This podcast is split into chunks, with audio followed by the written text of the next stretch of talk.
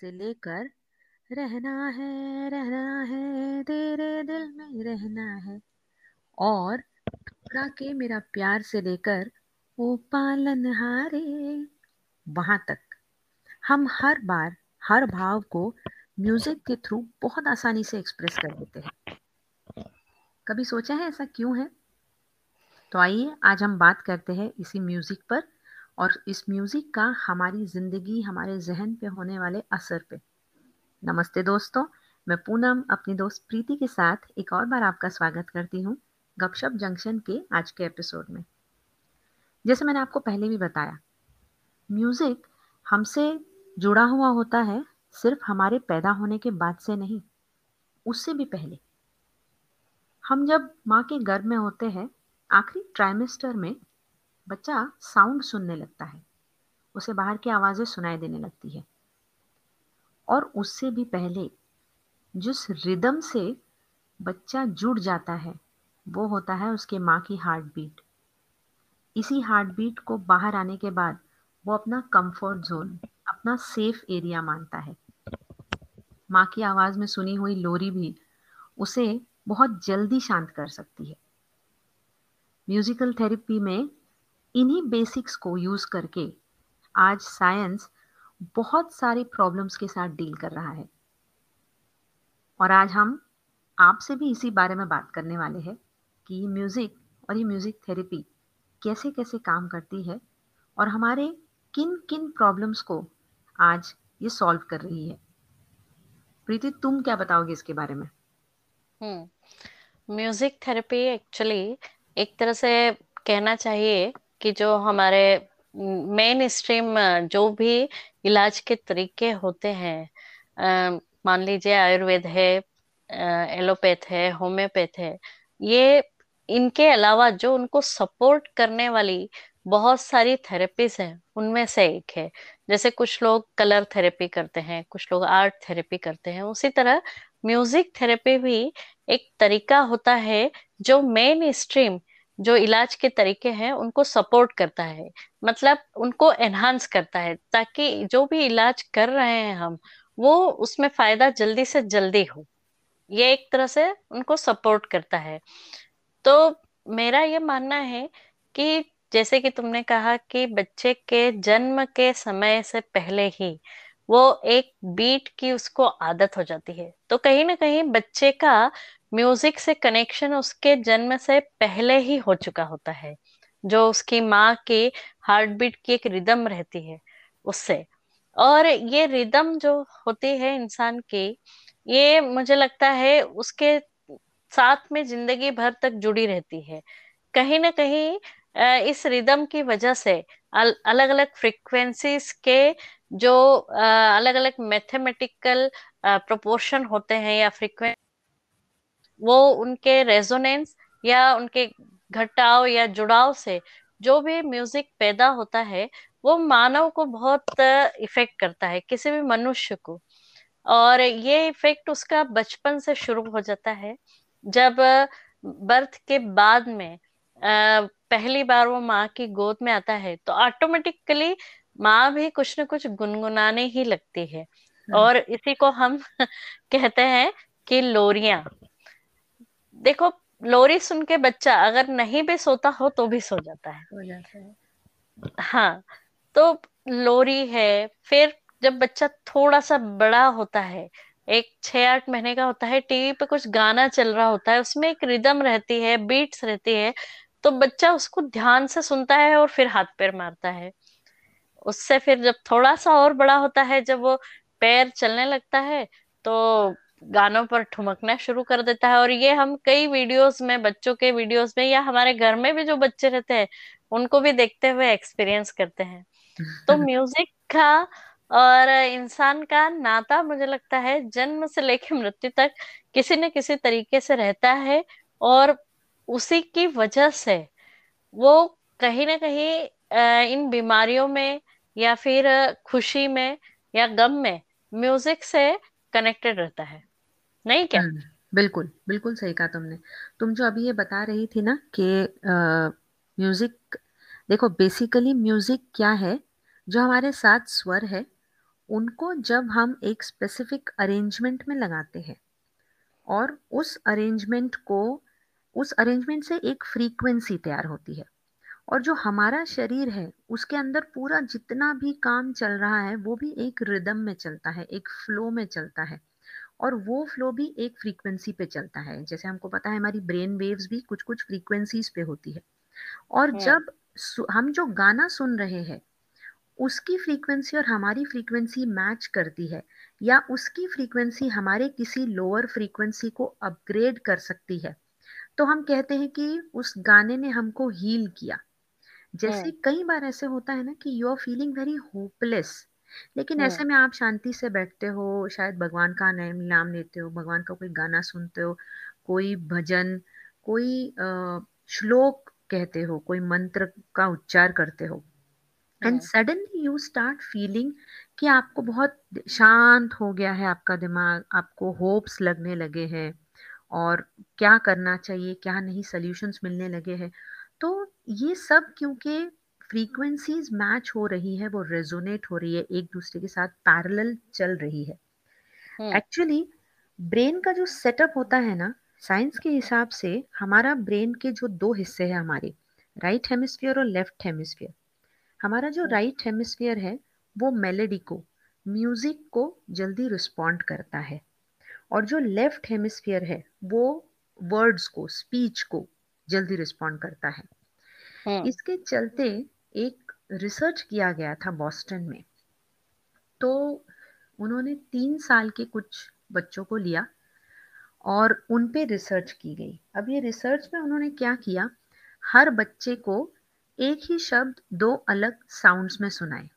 जैसे twinkle twinkle okay ऐसे। अब वो वही शब्द है। दो अलग सुर में सुन रहे हो तुम। तो हम्म जिन बच्चों ने इन दो साउंड्स को डिफरेंशिएट इजीली कर लिया। जिनको ये समझ में आ गया कि ये दो अलग तरीके साउंड तैयार किए सामने वाले ने। हम्म। उन बच्चों को नॉर्मल कहा गया। नॉर्मल एज विथ लेस मतलब एक नॉर्मल रिएक्शन टेक्निक थी उनकी। हम्म। लेकिन मतलब मैक्सिमम बच्चों ने एक ही तरीके से रिस्पॉन्ड किया। रिस्पॉन्ड यूँ बोल सकते हैं हाँ। बिल्कुल। और जो कुछ बच्चे थे जो इसको डिफ्रेंशिएट नहीं कर पाए इन दो सुरों में या साउंड्स में डिफरेंशिएट नहीं कर पाए। इनके हम्म बारे में ऐसा अंदाज़ा लगाया गया कि हम्म इनको आगे चल के पढ़ने लिखने में थोड़ी तकलीफ़ हो सकती है जिसको हम कहते हैं डिसलेक्सिया हम्म ओके अब सब सबके बच्चों के बारे सब बच्चों के बारे में जिनको ये डिसलेक्सिक टैग दिया गया सबके बारे में ट्रू हुआ कि नहीं ये तो नहीं पता लेकिन कुछ के बारे में ये बात सही निकली कि उनको पढ़ने लिखने में आगे चल के तकलीफ़ हुई। हम्म तो इस जिसका मतलब ये है कि हमारा ब्रेन मतलब हमारी कोई प्रॉब्लम हमारे ब्रेन की या लर्निंग एबिलिटी डिसेबिलिटी की कोई प्रॉब्लम साइंस जिस उम्र में डिटेक्ट नहीं कर सकता हम्म उस उम्र में भी सिर्फ़ म्यूज़िक की मदद से आप उस प्रॉब्लम को डिटेक्ट कर लेते हो। हम्म और और मुझे जो क्या लगता है हाँ। पूनम शायद इसीलिए चूँकि साउंड के प्रति बच्चों का रिस्पांस बहुत क्विक होता है हम्म, या म्यूज़िक के प्रति तो शायद बच्चों को उसी उम्र में इसीलिए जो एबीसीडी है या जो भी उनके अल्फाबेट्स के बारे में या गिनती के बारे में सिखाया जाता है वो एक रिदमिक पैटर्न में या गाने के फॉर्म में या राइम्स के फॉर्म में सिखाया जाता है। हाँ तभी वो याद रहने में भी बहुत आसानी हो जाती है। हाँ। बहुत आसानी से वो याद रहता है। इनफैक्ट देखो ना कई फ़िल्मों में हमने देखा हुआ है कि कुछ बच्चों को जैसे डिसलेक्सिक ही नहीं नॉर्मली भी बच्चों को अ, वो अपने मम्मी पापा से दूर हो जाते हैं। वो नहीं पुराने ओल्ड फिल्म्स में दिखाया जाता था कि हाँ। वो एक एक गाना जो इसको भी याद रहता है और वो बड़े भाई को भी याद रहता है। Now the strange thing is वो बड़े भाई को बाकी भी सब कुछ याद है इस छोटे भाई को बाकी कुछ याद नहीं है। लेकिन अगर वो हम्म बड़ा भाई गाना गाने लगता है तो दिस फेलो कैन रिलेट और सडनली वो बीच से उस गाने को पिकअप कर लेता है। So music can stay with you for ever and ever और शायद यही वजह है कि म्यूज़िक सिर्फ़ आपको एक मेमोरी नहीं देता। उस मेमोरी से एसोसिएट होने की वजह से वो आपके लिए एक थेरेपेटिक ट्रीटमेंट भी करता है। हम्म क्योंकि देखो बेसिकली बीमार होना या if if you are having a disease basic concept ये है कि तुम्हारे शरीर में कहीं कोई इम्बैलेंस हुआ है है ना? हम्म कुछ कम या ज़्यादा हुआ है कुछ उन्नीस बीस हुआ है तो या तो एनर्जी का इम्बेलेंस है या हार्मोनल इम्बेलेंस है किसी भी तरीके से। तो ये म्यूज़िक मेरे हिसाब से शायद जो अभी जैसे तुमने कहा कि आयुर्वेदिक एलोपैथिक ट्रीटमेंट जो है हम्म उसके अलावा भी पैरेलल ट्रीटमेंट जो हमारी म्यूज़िक डांस या कलर थेरेपीज है जिसमें से म्यूज़िक थेरेपी जो शायद ये कर रही है कि आपके उस इम्बैलेंस को थोड़ा सा बैलेंस करती है जिसकी वजह हम्म से जो आप दवाई खा रहे हो उसको आप रिस्पॉन्ड बेटर कर सकते हो। Because now you are balanced internally अंदर से आपका शरीर एक नेचुरल स्टेट ऑफ़ रिदम में आ रहा है। हम्म। और natural state of rhythm is not sickness तो वो अपने हम्म। आप बॉडी अपने आप को अलाइन कर लेती है। तो आप जो दवाइयाँ खा रहे हो उसका फिजिकली फ़ायदा भी बहुत जल्दी हो जाता है। हाँ ज़्यादा बेहतर तरीके से मतलब आपकी बॉडी उस मेडिसिन के प्रति भी रिस्पॉन्स करती है। मतलब आप जल्दी से ठीक हो जाते हैं। ये हो जाता है। मैंने तो यहाँ तक देखा है कि बहुत सारे डॉक्टर्स जो रहते हैं वो प्री ऑपरेटिव और पोस्ट ऑपरेटिव में भी म्यूज़िक थेरेपी का यूज़ करते हैं। जैसे अगर वो ऑपरेशन करने के लिए जा रहे हैं तो एक हल्का सा साउंड बिल्कुल सूदिंग सा म्यूज़िक ऑपरेशन थिएटर में लगाते हैं, जिससे डॉक्टर खुद को भी ट्रीट करता है मतलब जिससे वो कूल और काम होकर ऑपरेशन कर सके और उस पेशेंट को भी कहीं ना कहीं मेंटल स्ट्रेस जो उसका सर्जरी को लेकर है, एक डर है, एक भय है, उसको कम कर सके और उसके ऊपर शायद उस ऑपरेशन के समय एनेस्थेशिया का भी उससे ज़्यादा इफ़ेक्टिव वे में एनेस्थेशिया यूज़ होता है। और वो एक सूदनेस जो म्यूज़िक का रहता है उसको एक गहरी नींद में लेके जाता है। हम्म बिल्कुल। इनफैक्ट देखो अगर सिंपल एग्जांपल्स हम ले तो देखो अगर हम जिम जाते हैं है ना? या सेशंस करते हैं जुम्बा सेशंस भी आजकल करते हैं लोग तो हम्म। उसमें म्यूज़िक का यूज़ होता है। हम्म। ऐसे किसी जिम में अगर तुम जाओगे जहाँ म्यूज़िक ही नहीं है तो वहाँ हम्म जोश नहीं आता। है ना? At the same time music ऐसे भी काम करती है कि कभी कभी आप सुबह उठते हो और आपका मूड ऑफ़ होता है और आप सोचते हो क्यों मुझे आज है ना हल्के गाने सुनने का मन कर रहा है? एकदम माइल्ड लाइट एकदम है ना? हम्म तो वो आपके मूड एनहेंसिंग का भी काम करते हैं।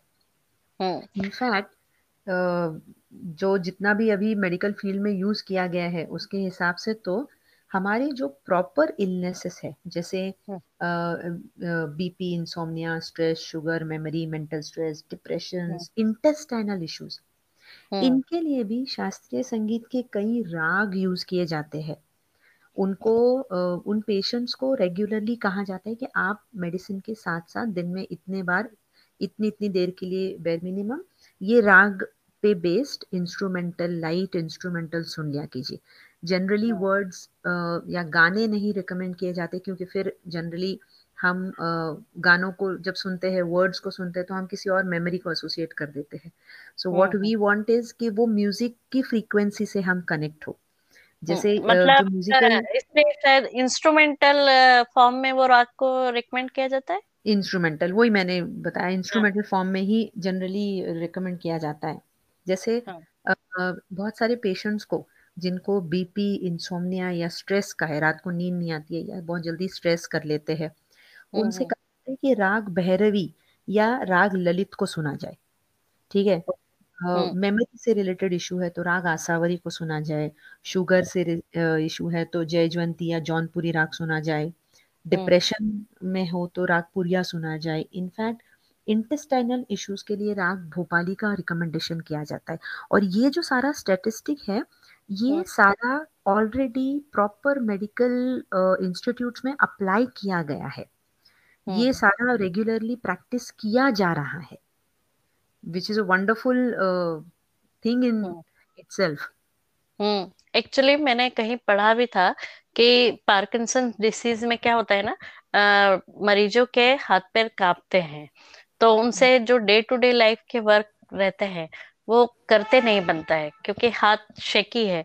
तो उनको भी कुछ इसी तरह से म्यूज़िक थेरेपी दी जाती है कि उन्हें रिदम पैटर्न में काम करने को कहा जाता है। जैसे one two one two one two three इस तरह से एक रिदमिक पैटर्न में उनको बोला जाता है कि अपने मन में ये रिदमिक पैटर्न बोलिए और उसको फॉलो कीजिए तो आप इजीली वो काम कर पाएँगे।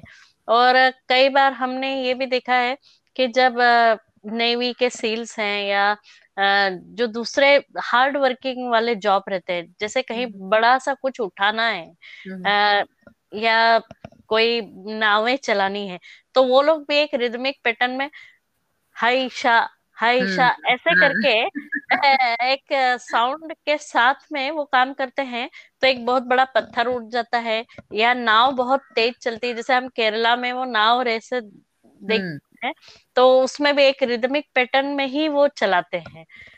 तो मुझे लगता है ये रिदम और साउंड का से बहुत बड़े बड़े काम भी हो जाते हैं। तुमको पता है मैंने बीच में एक न्यूज़ देखी थी हम्म। जिसमें कोलकाता की एक पेशेंट थी उन्हें डेंगू हो गया था और एक लेडी थी उनका डेंगू हो गया था और डेंगू के बाद वो कोमा में चली गई थी। तो ओ। 21 दिन तक वो कोमा में रही और उसके बाद उनके पेरेंट्स मतलब वो हार मानने लगे उनकी उम्मीद टूटने लगी। तो उन्होंने डॉक्टर से कहा आप कुछ तो कीजिए आप कब तक ऐसे वेट एंड वॉच सिचुएशन में हमको डाल के रखेंगे? हमारी हिम्मत टूट रही है अभी। तो डॉक्टर ने तब कहा कि चलिए रेगुलर मेथड्स तो हम लगा रहे हैं दवाई दे रहे हैं सब कुछ कर रहे हैं। अब ये जो म्यूजिकल थेरेपी की बात की जाती है वो करके देख लेते हैं। Why not start a parallel treatment और इसीलिए उन्होंने जो मशहूर वायलिन वादक है एन राजन उनका राग दरबारी उस पेशेंट को कोमा के स्टेट में दिन में तीन बार आधे आधे घंटे के लिए सुनाना शुरू किया। तो उस उस ओह पेशेंट के कान में हेडफोन्स डाल दिए जाते थे और बहुत मंद इस पे वो इंस्ट्रूमेंटल चलता रहता था आधा घंटा राग दरबारी में। And you won't believe like a miracle छः सात दिन के अंदर उस पेशेंट ने रिस्पॉन्ड किया और वो कोमा से बाहर आई। वाह। विच इज़ अ मिरेकल मतलब हम्म तुम हम्म। उसको मिरेकल मैं, मैं मानती हूँ उसको मिरेकल भी नहीं कह सकते हो थेरेपी ही है। हाँ। थेरेपी ही तो लिमिट पे काम हम्म। कर रही है। We should be very hmm. Thankful कि भगवान ने हमको म्यूज़िक हम्म। दिया है। हाँ एक्चुअली तुमने अभी बताया तो मुझे ध्यान आया। एक मैंने टीवी शो के टाइम पर देखा था। कुमार सानू को एक इसी तरह से किसी ने बताया था कि आपका जो एक पर्टिकुलर गाना है उसका एक पर्टिकुलर स्टेंजा है। तो उसका भी सेम केस था कि वो पेशेंट जो था, वो कोमा में था, लेकिन उसको कोमा में जाने के पहले भी वो गाना बहुत पसंद था। तो उसकी मदर रोज वो गाना लगाती थी वहाँ पर, जिससे कि शायद वो गाना सुन के वो रिस्पॉन्ड करे। और सच में उसके साथ भी सेम ही हुआ कि उस गाने के पर्टिकुलर स्टेंजा का जो एक पर्टिकुलर कुछ सुर था उसकी वजह से वो व्यक्ति वापस कोमा से बाहर आ गया और बाद में वो उस शो में कुमार सानू से मिलने भी आया था। मैंने एक टीवी पर देखा था। तो कुमार सानू बहुत मतलब उनको खुद को बहुत आश्चर्य हो रहा था कि अगर मेरे किसी गाने की वजह से किसी इंसान को नई ज़िंदगी मिल गई तो इससे बढ़िया चीज़ मेरे लिए और क्या हो सकती क्या हो सकती है? हाँ। मुझे लगता है ये सच में बहुत अच्छी बात है। और दोस्तों, आप भी इस म्यूज़िक से जुड़े रहिए और दिन भर में जितना ज़्यादा आप बारीक इंस्ट्रूमेंटल संगीत या जितनी बार भी सुन सके या जब जब भी सुन सके, भले रोज नहीं, सुनते रहिए। ये म्यूज़िक हम पर बहुत गहरा असर करता है। हम्म सही बात है। तो आज इतना ही। फिर हम मिलते हैं एक नए एपिसोड के साथ। नए उस कंसेप्ट के साथ में। तो इसी तरह हमें सुनते रहिए और अगर आपको हमारे एपिसोड पसंद आते हैं तो अपनी फैमिली और फ्रेंड्स के साथ ज़रूर ज़रूर शेयर कीजिए। और, आज के लिए इतना ही। अलविदा। अलविदा दोस्तों।